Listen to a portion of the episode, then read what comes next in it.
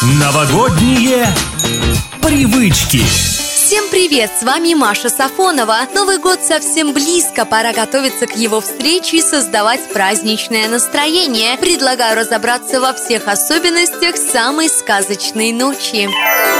Трудно представить 31 декабря без елки. К выбору главного новогоднего атрибута и его украшению всегда подходят с трепетом и особым вниманием. Однако не во всех уголках мира наряжают привычное для нас дерево. Например, в Индии. Там роль елки играет манговое дерево. Его украшают фруктами и овощами. Также жители северной части наряжают на праздник себя, одеваясь во все яркое и расписывая тело пестрыми красками. Испанцы какие-то деревья не выделяют, а подарки просто прячут под цветком понсетти. На Кубе, как и во многих других жарких странах, альтернативой хвойного растения служит пальма или растение араукария. В домах Японии вместо традиционных елок ставят ивовые или бамбуковые ветки, которые также украшают шарами, цветами и фруктами. Японцы предпочитают наряжать ветки в желтые, зеленые и розовые цвета. Такая атрибутиков праздник отпугивает всю нечисть и притягивает самое хорошее, придает сил